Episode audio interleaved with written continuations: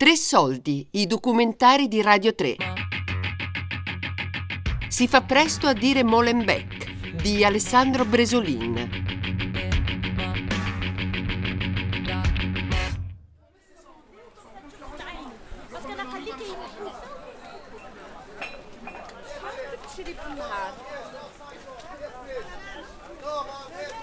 Giovedì mattina è mercato nella piazza comunale di Molenbeek, quartiere di Bruxelles, che non è come le nostre periferie e nemmeno come le banlieue francesi.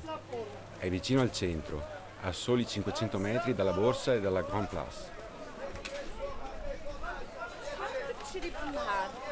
Girando per il mercato ci si sente come in una città mediterranea.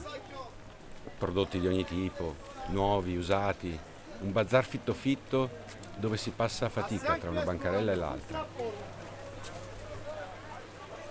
Frutta e verdura, abbigliamento, materassi, pezzi di ricambio, vestiti da spose orientali, eleganti, sgargianti e a prezzi imbattibili. Capannelli di donne frugano tra i banchi per scegliere i loro foulard, a tinta unita o variopinti e arabescati.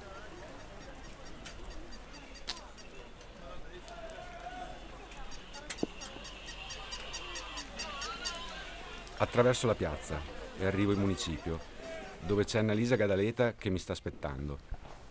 Annalisa, nata a Bari, è assessora a Molenbeek per le politiche ambientali, l'istruzione pubblica e la cultura. Il suo gruppo politico di appartenenza è quello dei Grönen, gli ecologisti fiamminghi.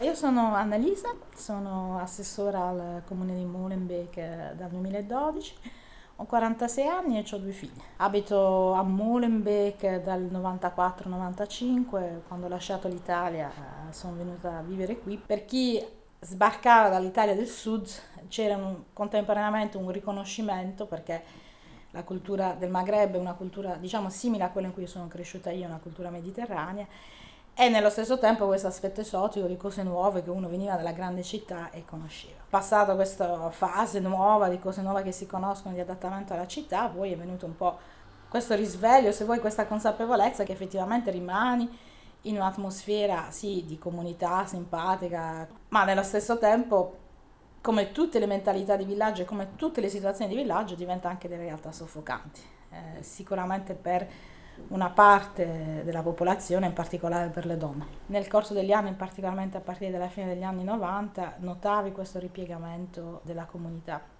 particolarmente di origine magrebina, musulmana, che è stata dovuta a tutta una serie di cose, sicuramente l'attentato a New York eh, che ha giocato un ruolo particolare perché è stato il momento in cui nel mondo intero la comunità musulmana si è sentita più presa di mira, più stigmatizzata. E poi c'era questa influenza da parte dei paesi come l'Arabia Saudita che hanno investito miliardi nel propagare un tipo di pensiero salafista eh, nei paesi europei. E le, le, persone di prima generazione che sono arrivate qui dal Marocco per esempio ti dicono anche loro questo nuovo tipo di religione non è quella a cui siamo abituati noi. I primi migranti quando sono arrivati qui si portavano una forma di religione piuttosto sufi, piuttosto mh, spirituale in realtà, le, le, donne che arrivavano non è che portassero il velo, eccetera. Quindi anche loro si, si sentono anche un po' superati da questo tipo di, di, nuova religione, di visione della religione che diventa sempre più severa, che diventa sempre più stretta, che limita molto di più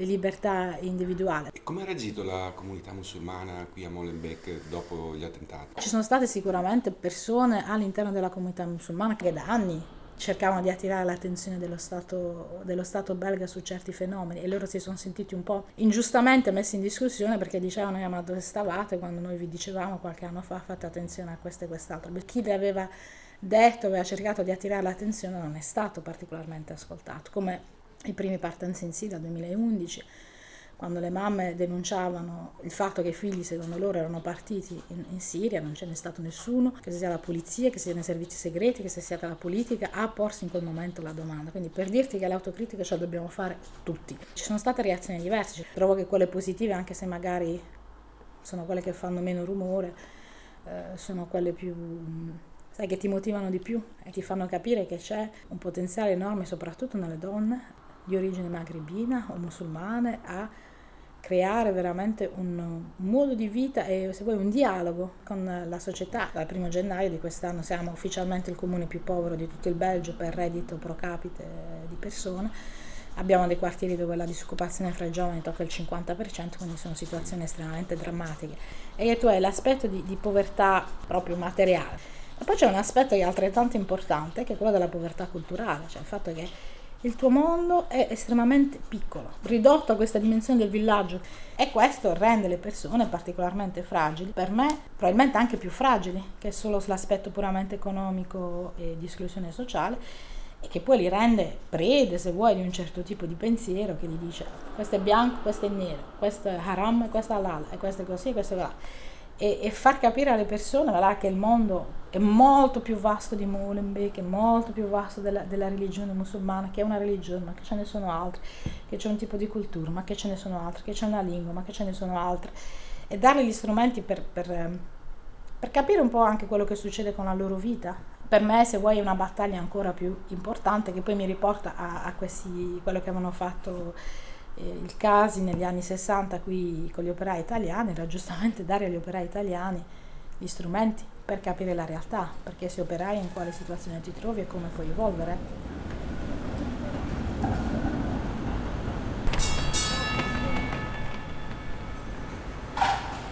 È impossibile parlare dell'immigrazione italiana a Bruxelles senza parlare del lavoro del Casi, Centro di Azione Sociale Italiana, Università Operaia. Per capire cos'è, prendo il tram verso Anderlecht. Arrivo alla Gare de l'Ouest e raggiungo la sede. E qui, nel cuore del quartiere popolare di Anderlecht, trovo Teresa Butera, la direttrice. Dunque, mi chiamo Teresa, sono in Belgio da tanto tempo, sono responsabile di un'associazione, il CASIUO, eh, che significa il Centro di Azione Sociale Italiano Università Operaia. Eh, cioè la gente che era qui eh, proveniva dal mondo operaio e quindi non aveva avuto un percorso scolastico eh, adeguato e quindi bisognava formarla. E da lì l'idea dell'università operaia, che erano delle, delle formazioni triennali.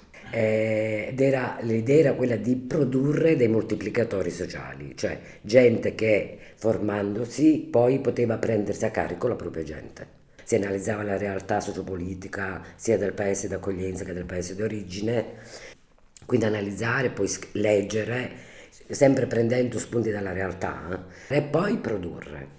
Perché poi ci si era accorti che in fondo, partendo dalla, dal paese di origine, non si era più come la gente che era rimasta e arrivando qui non si era però neanche simile a quelli che erano già qui. Quindi noi eravamo in mezzo e ci dicevamo che probabilmente stavamo creando, senza farlo apposta, una propria cultura, che era la cultura immigrata. E quindi abbiamo creato dei teatri, de, abbiamo scritto delle canzoni. Essendo un'associazione di quartiere, e noi siamo aperti al quartiere, se il quartiere cambia, uh, si cambia anche noi. Uh, oggi al dopo scuola è raro avere dei ragazzi di origine italiana, però non è che noi abbiamo chiuso perché non ci sono più italiani. Abbiamo sempre seguito questa attività del doposcuola. Legato al doposcuola ci sono naturalmente i genitori, perché non vogliamo lasciarli da soli. Cioè, dato che l'educazione concerne principalmente i genitori e che probabilmente si trovano in difficoltà, c'è tutto il lavoro che si fa con i genitori. Cioè, per noi è, è così naturale che non ci siamo neanche posti il problema cosa fare, cosa non fare. Voglio dire, si va avanti, si lavora, ecco. Non abbiamo mai chiuso la porta a nessuno passati due ragazzi che passeranno più tardi perché volevano farti delle domande su un battimone in cui il Casi aveva lavorato. Ok. Va bene. D'accordo. Ti ringrazio. Negli anni 70, 80 ma anche 90 non c'era questa definizione di uh, europei e non europei. Eravamo tutti immigrati e quindi uh, ci si ritrovava insieme perché si vivevano gli stessi problemi, perché avevano, avevamo le stesse speranze. Adesso si tende a dividere l'immigrazione, cioè oggi quelli che sono nel mirino non siamo noi, eh, sono loro di quella comunità, cioè ci sono delle discriminazioni al lavoro, se ti chiami Mohamed è molto difficile eh, trovare lavoro. Come all'epoca, eh, quando ti chiamavi Carmelo, non era facile avere questo nome qui. Oggi naturalmente la comunità magrebina vive quello che gli italiani hanno vissuto all'inizio, proprio perché vengono dopo di noi. Però noi dobbiamo ringraziarla questi qua. Eh? Cioè perché se noi oggi stiamo bene è perché lo sguardo si è, si è spostato verso di loro e a noi ci hanno lasciato in pace. Perché prima eravamo noi quelli che puzzavamo d'aglio, quelli che non volevamo lavorare perché venivamo dal sud, gli analfabeti. Uh... Prima citava il fenomeno del terrorismo, come è stato vissuto qui? Uh, trauma? Beh, il trauma è che questi mm, poverini, cioè che non c'entrano niente col terrorismo, sono quasi costretti a giustificarsi. I ragazzini che accogliamo noi... Uh, portano sto peso e quindi uh, per loro è molto più difficile. Ma poi realisticamente loro hanno meno possibilità degli altri. Invece di uh, organizzare tutto un, un, movimento contro il velo, velo non velo, cioè aprite il mondo del lavoro a questi ragazzi, che probabilmente poi il velo passa in secondo luogo.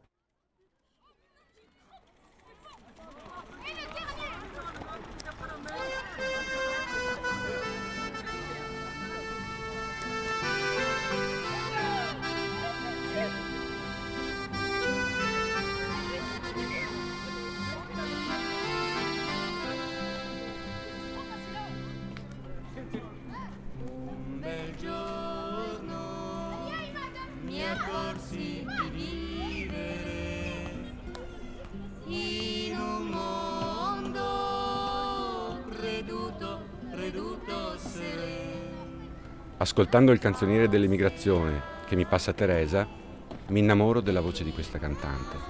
E poi scopro che è la moglie di Dino Calà, punto di riferimento per gli immigrati già dagli anni 70. Perciò chiamo Dino e ci scappa poi un invito a cena. Sono contento di incontrarla e ascoltare la sua voce oggi. Che gioia profonda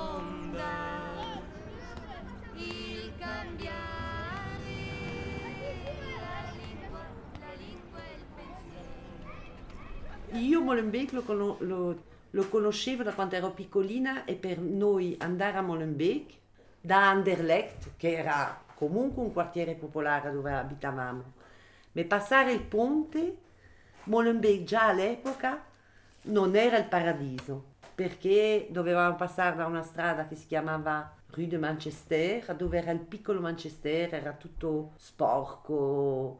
Eh?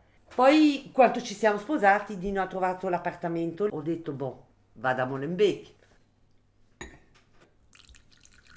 Diceva prima Dino che sei figlia della prima emigrazione. Sì, perché i miei genitori si sono conosciuti qui in Belgio. Dunque mio, mio papà viene dalla Romagna, è venuto a 19 anni a lavorare in miniera qui, a Charleroi, eh, e mia mamma è venuta con i suoi genitori nel 49 dal Veneto. E poi siamo venuti a Bruxelles, mio papà ha lavorato i cinque anni obbligatori, mio nonno lui ha, lavorato di più, il, il, papà di mia mamma, in miniera, dunque il, il mondo della miniera, beh ci sono nata dentro, sono storie che mio papà mi ha raccontato, che che mio nonno raccontava e poi c'erano i segni sul viso anche di mio nonno, le mani, si vedeva che era un minatore. Finalmente finita la scuola,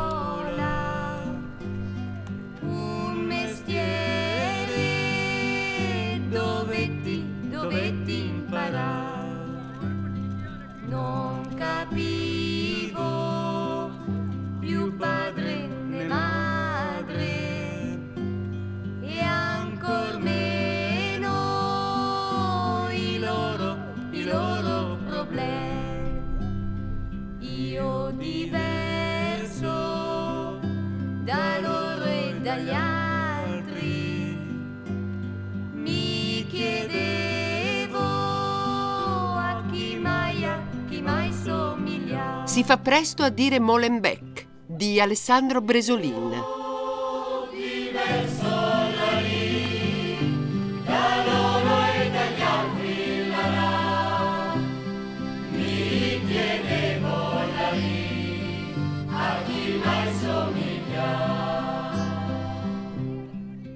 Tre Soldi è un programma a cura di Fabiana Carobolante, Daria Corrias, Giulia Nucci. Tutte le puntate sul sito di Radio 3 e sull'app Rai Play Radio.